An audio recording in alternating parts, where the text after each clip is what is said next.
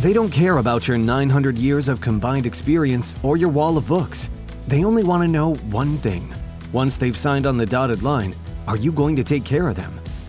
Welcome to the Judd Shaw Way, where we believe providing an exceptional client experience is just as important as quality legal representation. From secret tips for creating unforgettable wow moments to proven customer service pointers, the Judd Shaw Way is everything you need to go from being a good lawyer to owning a great brand.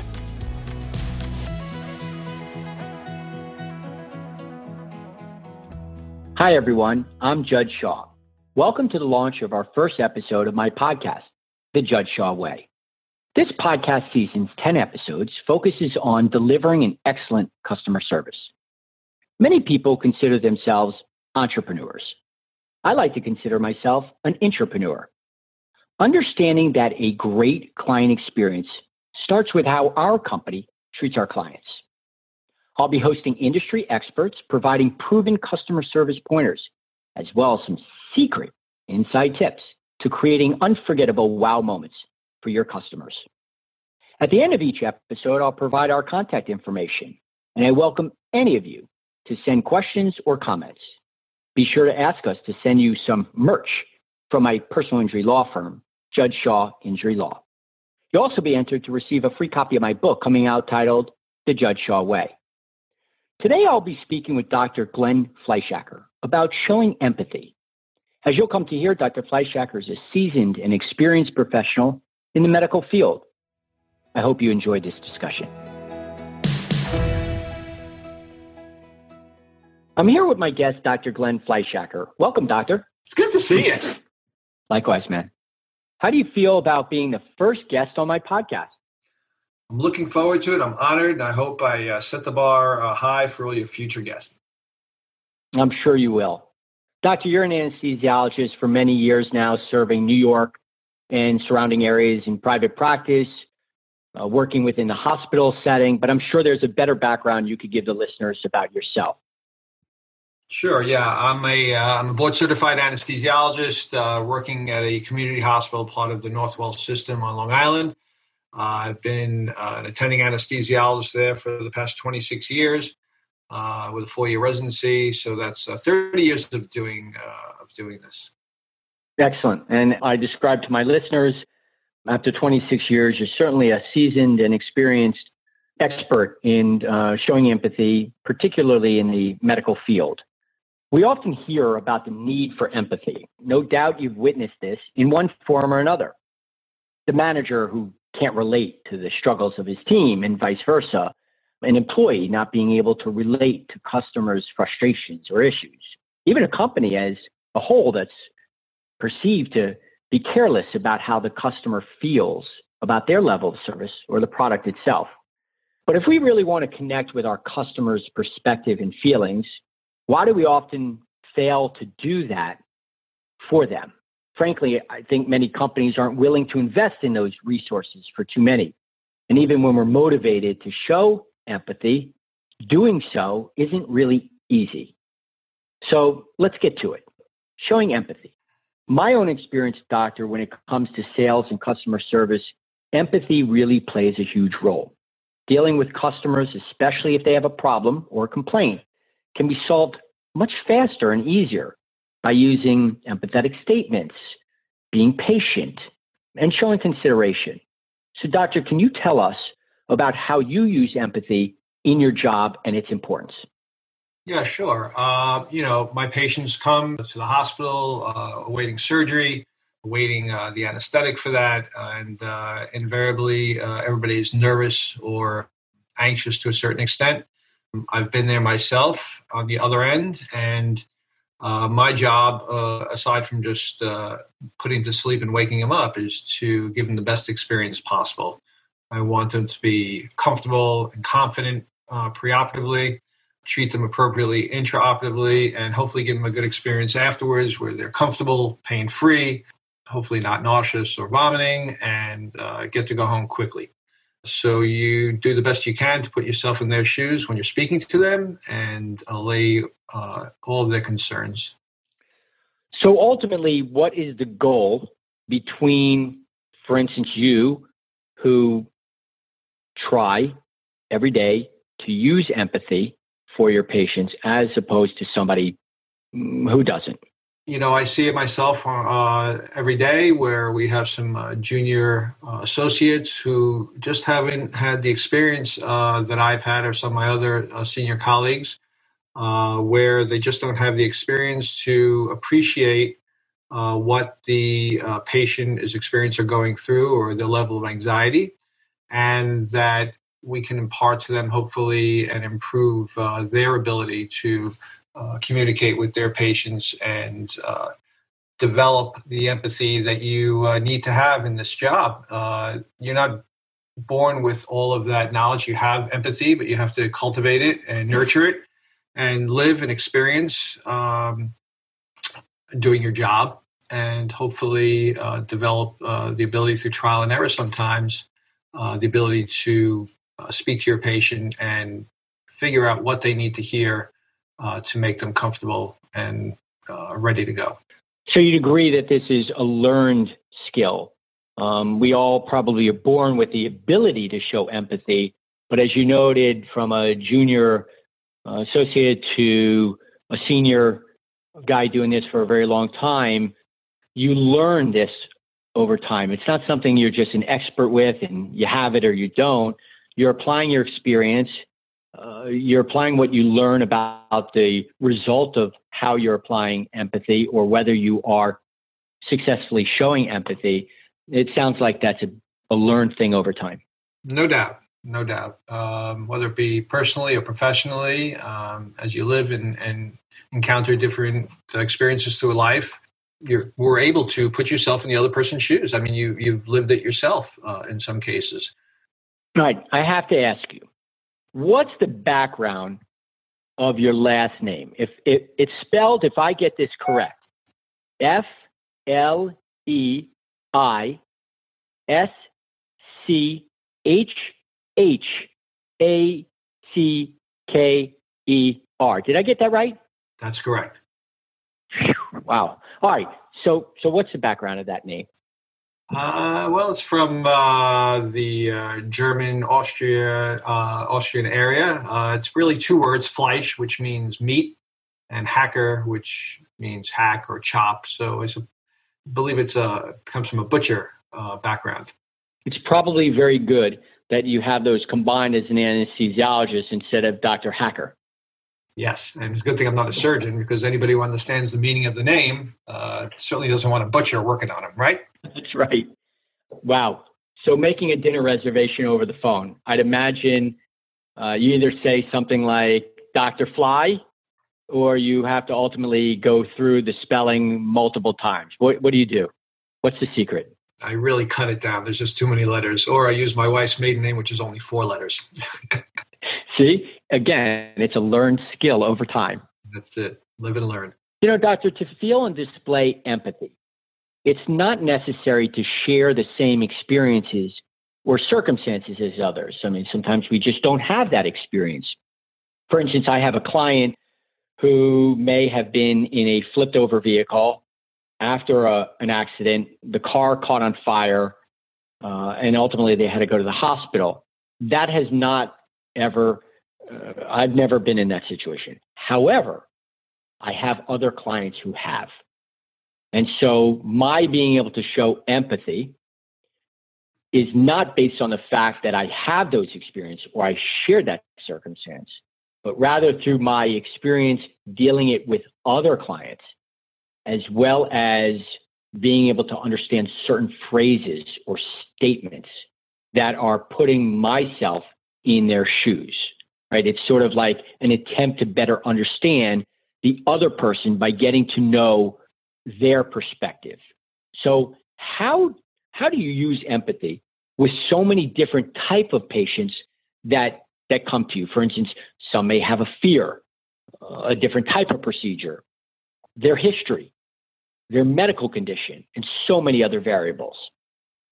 Well, again, it comes down to experience. So you have to be able to read your patient. The specific procedure uh, is not, to me, as important as the fact that they're coming for an anesthetic. Certainly, you add the procedure into the equation, someone's probably going to be have a higher level of anxiety if they've never had surgery before and they're going for a major surgery versus someone who's had multiple surgeries, maybe something even major in the past, and now is having something relatively minor. And they those patients are easy. They're like, "Hey doc, let's just do this. I love anesthesia. Let's go to sleep. Uh, it's the best sleep I ever had. Uh, I get through this fine every time." And uh, then you have the flip side where you have a patient who's like, "Hey, I'm, I'm coming in for this big procedure. It's the first time I've ever had it. I'm really nervous." So again, as you discussed with your example, I've had, taken care of thousands of patients over the years, and you use that database to determine as best you can, as quickly as you can, what you think your patient needs. And uh, from an empathetic standpoint, you know, you've been there before. You know, whether you've had it yourself, either anesthesia or that specific procedure, you can certainly relate to their concerns and, and target your treatment of them and your discussion with them to hopefully allay their concerns and, and give them confidence in what they're about to uh, experience. Is there a difference between talking to a child? I mean, you're even a parent of two amazing kids. Is there a difference between talking to a you know a, a minor or young kid as opposed to talking to somebody older who can understand uh, perhaps a little more of what you're talking about? Yeah, well, at that point, you're juggling. You're at the bedside. You got your, the kid sitting in the stretcher on your left who's five years old going for their tonsils, and you got mom and dad looking over your shoulder as you're examining them, and then you're talking to mom and dad in one language, and you're talking to the kid in another language. You know, meaning that you you know you're speaking to a five year old. You got to speak to a five year old, explaining to them only what they need to know without getting them more scared. They're already scared stiff. They're starving. You know, they haven't had anything to eat or drink. They're in a strange place. Someone's going to stick an IV in them you know, maybe, maybe not. And then uh, you got mom and dad who have all their anxieties. You know, they got their their beautiful baby ready to go into surgery. They can't be with them. You know, it's all it's all those that whole dynamic you're you're trying to manage. You know, it really is such a good point, right? That if you if you're not using empathy um, correctly or well, you can actually make the situation worse. Oh, you can definitely. You, these situations get out of control sometimes. I mean, it's just it's a snowball effect, you know. And one thing's playing off another. It doesn't even have to be a kid. It could be a demented, you know, elderly parent going for a hip fracture, and then you got the uh, you know the annoying daughter from Woodbury who thinks she knows everything, and you know you're trying to talk to her, and then mom's not listening. You're trying to get a history, and then mom's you know the patient's getting anxious and crawling out of bed, and the mom you know mom's trying to put you back in bed, and you're trying to take history. It's just it's like, ah, what's going on here? You know. So you, you're managing a lot. You got you're juggling a lot. You know, with the kid. You know, the kid's nervous. You got to get consent from the parents. You got to tell them all the risks to a certain extent, while not letting the kid hear it. You know, eh, there's a lot of uh, back and forth that uh, you're trying to manage. You know, you're whispering. You're trying to speak to this one one way. You speak to this person another way. Trying not to get the parents too nervous, but you got to tell them the truth. There's you got to learn how to play it you know, just tell them enough.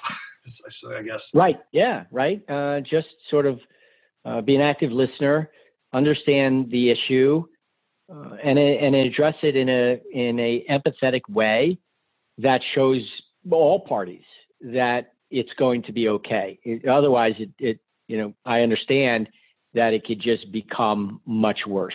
What between all these thousands of patients, have you found a common thread between what they are most concerned with in undergoing anesthesia?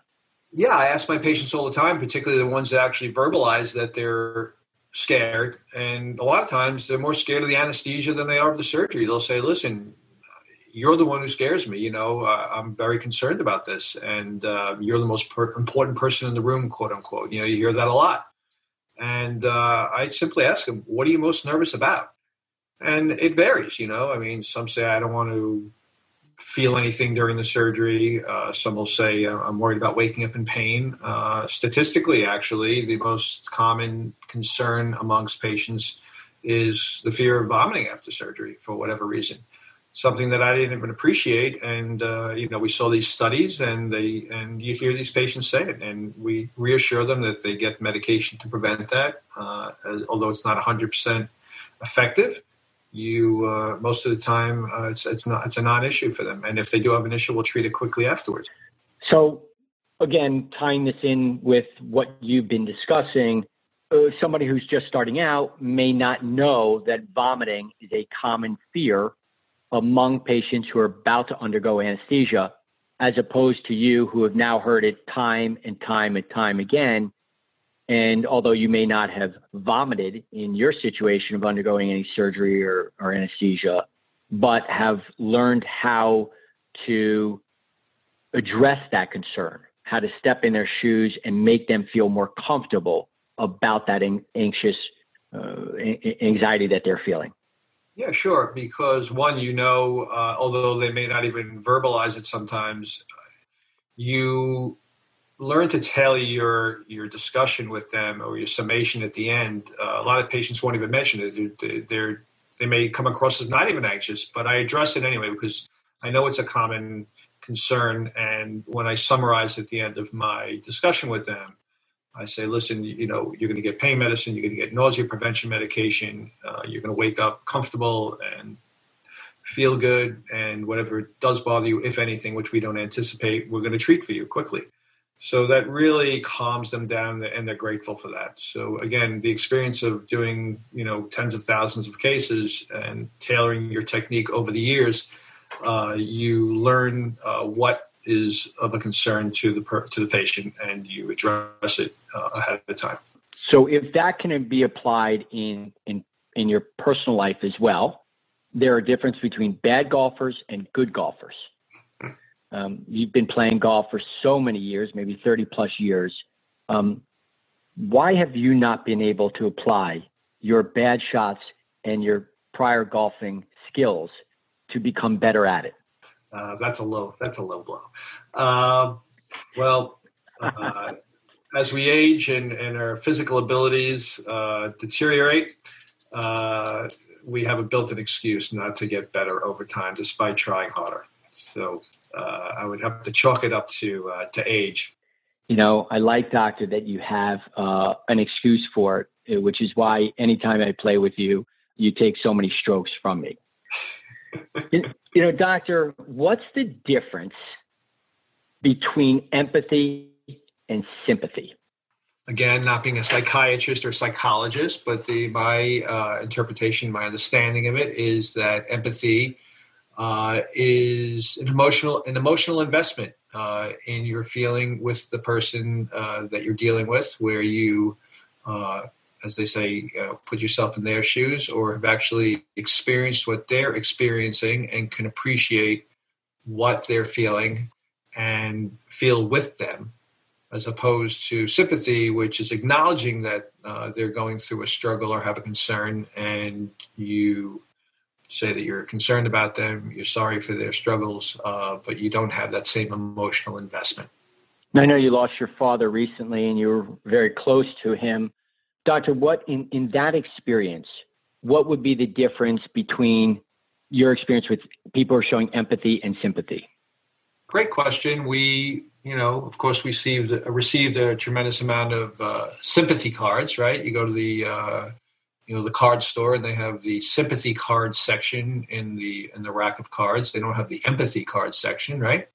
And uh, the cards are pre-printed. You know, I'm sorry for your loss sincere condolence. That's sympathy to me, as defined by the card itself, right? Uh, but then those who knew my dad and knew us and uh, wrote uh, something extra below the pre-printed type we are sorry if you lost. You know, we lost our dad last year as well. I know what you're feeling. I know what you're going through. So that's the empathetic portion of, of the card, the the handwritten stuff. So that's a pretty good uh, pretty good example. I, I like that example. I do too. I I find that sympathy appears to be more dismissive to uh, listening uh, or understanding their situation, showing that you care having positive statements that relate to empathy, right? So the difference would be, uh, I'm sorry, your father is in a better place now. Like, to me, how ridiculous can that be when the only best place he could be is with you, right? As to empathy, which are some statements saying, um, I can understand how difficult this may be, or um, my my dearest um, prayers and thoughts are with you during this difficult time. Yeah, no doubt. I mean, empathy uh, definitely fuels connections between people. Sympathy is fine. You know, sympathy is good. Sometimes you don't have the same experience that they've had, or you can't put yourself in their shoes. Um, and it's nice to get the acknowledgement. Now, listen, we have, you know, peripheral friends that have sent, sent the sympathy cards. I'm grateful that they acknowledged that I was going through a struggle. You know, my family was going through a struggle. But true relationships, I mean, you know, closer relationships, not true relationships, but closer relationships, uh, you build that empathetic bond, you know, and uh, that's important. It takes it to another level. That's a great example. You know, I find even in my business, whether customers are calling about a problem or a complaint about their situation, they can't get in with the doctor, um, they are having problems with their insurance company, and we remind them how we will deal with everything to make their life easier so they can concentrate on what's most important, which is getting back to their health. Our clients then feel heard, they feel respected, they feel understood, and we really are able to deliver a first class client experience through empathy, acknowledging customer concerns or issues or anxiety or fear, right? Even some of our clients that have to go under other procedures that they have never experienced will call us about that procedure. And when we show empathy, it really is essential to great communication and most importantly, great service. Uh, doctor, have you ever personally, maybe in your professional life, dealt with a situation where you felt in one time there was no empathy um, or acknowledgement, as opposed to dealing with the same issue at another time where the complete opposite had occurred? Um, maybe a good example is something recent again with dad passing uh, maybe on a personal level not a professional level but you know i had to deal with uh, state attorneys and deal with uh, you know finalizing his estate issues and i have no knowledge in that area. I called a, uh, a firm i uh, was unable to get them on the phone after multiple tries over a period of uh, two weeks. Ultimately got a paralegal call me back uh, very dismissive of my concerns uh, took for granted that I understood the processes and, and, and the, the, language, uh, the law uh, language, which I, I, I don't uh, follow as a layperson too well, and just a lot of assumptions being made that I knew what to do. Uh, and was very dismissive and said, Hey, wh- why do you need to do that? Why don't you just go do this? And I really needed to be walked through it. And then simultaneously, I had a call out to another firm and got a call back within hours uh, where the woman uh, happened to be uh, very receptive, very took the time, really listened to my situation. Had recently lost her mom, so was uh, in this case very empathetic, could understand where I was coming from, directed me quickly and clearly uh, to what I needed to do, and solved my issues very very quickly. And um, I will be referring anybody in the future to that woman over the first firm that I tried to reach out to for obvious reasons.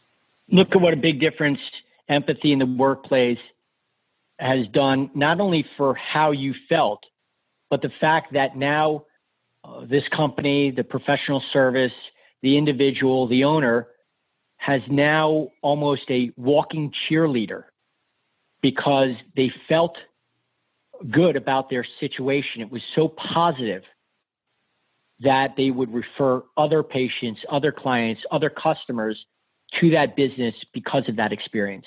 Absolutely. It was so easy too. I mean, it, it took less than five minutes of her time, uh, whereas the other experience took over two weeks to be dissatisfied. Took me less than five minutes to be very satisfied. The outcome of good empathy, good connection between your patients, just like with my clients, really can result in a very rewarding experience when some other client or some other patient comes back or you're seeing for the first time and lets you know that a prior client or prior patient referred them to you, most likely based on that experience. It happens all the time. I mean, our nurses are there at the bedside with us when we're talking, and when they, you know, inevitably need something done or have a family member, they're like, hey, listen. I mean, they come up to me and they say, I mean, either be me or they'll they'll most often they'll have negative requests. We call negative requests. It's not that they want someone specific. They don't say, hey, Glen, will you take care of uh, my uh, husband who's coming in next week for X, Y, or Z?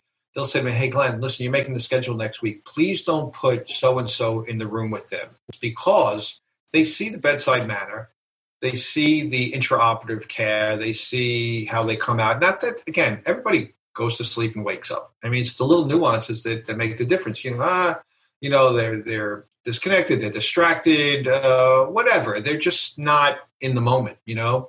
And uh, so it's always flattering to get a request uh, you know, and it goes beyond that, Judd. I mean, obviously, the things are about dollars and cents. These are businesses. Also, you know, we submit uh, surveys, Press Ganey surveys, and things, and and every every customer, every patient that comes into the hospital gets sent a survey by my company that asks them about their experience with their anesthesiologist, and they're asked very specific questions. You know, did they explain the anesthetic? Did they ask you if you had any more questions? Did you have nausea post-op? And we get uh, every month or every six weeks, we get our statistics, and it's and it's compared to the group at large. So it's uh, it's important from that standpoint too. It's not just giving the customer or the patient a good experience uh, that day, but it also reflects upon you and your company as far as dollars and cents goes, right? Doctor, you're a twin, correct? Yes. Uh, interestingly, you obviously went to the same school, high school, right? I, I, I believe you went to the same college. Yes, we did. You went to the same medical school? Yes, we did. And you graduated uh, with the same type of degree. Your brother is also an anesthesiologist, isn't he? That's correct. All right. So you're same in every respect. Most importantly, who's better looking? My wife would say that uh, I am. Well, but I, I think we look exactly alike. Well, in the end, isn't it most important what she thinks? Happy wife, happy life. Right? Doctor, um, you really have shed so much light on empathy, uh, particularly in the workplace, how it's so important, why it's so important, what result it, it obtains, um, understanding that your patients or my clients or other businesses' customers, the impact of empathy really does have not only effect on them but also on your own business. And doctor, again, I I, I can't thank you so much. Uh, I think you set the bar really high. It's going to be very difficult for all of my following uh, guests on any episode to to even come close to uh, this podcast. Doctor, thanks so much for your time. You're welcome, Judd. Stay well. Again, I'm Judd Shaw, and this is the podcast the Judd Shaw Way. Are you ready to take the next step to creating an unforgettable brand? Subscribe to the Judd Shaw Way in your favorite podcast app and join the conversation on social media at Judd Shaw Injury Law. Have topic suggestions or questions? Email us at podcast at juddshawinjurylaw.com and be sure to include an address where we can send you some cool swag. Attorney advertising materials. This podcast is designed for general information purposes only. Nothing on this podcast should be taken as legal advice for an individual case or situation. This information is not intended to create, and viewing does not constitute an attorney client relationship. No aspect of this advertisement has been approved by the Supreme Court. Any results set forth herein are based upon the facts of that particular case and do not represent a promise or guarantee. Those with legal questions should seek the advice of an attorney.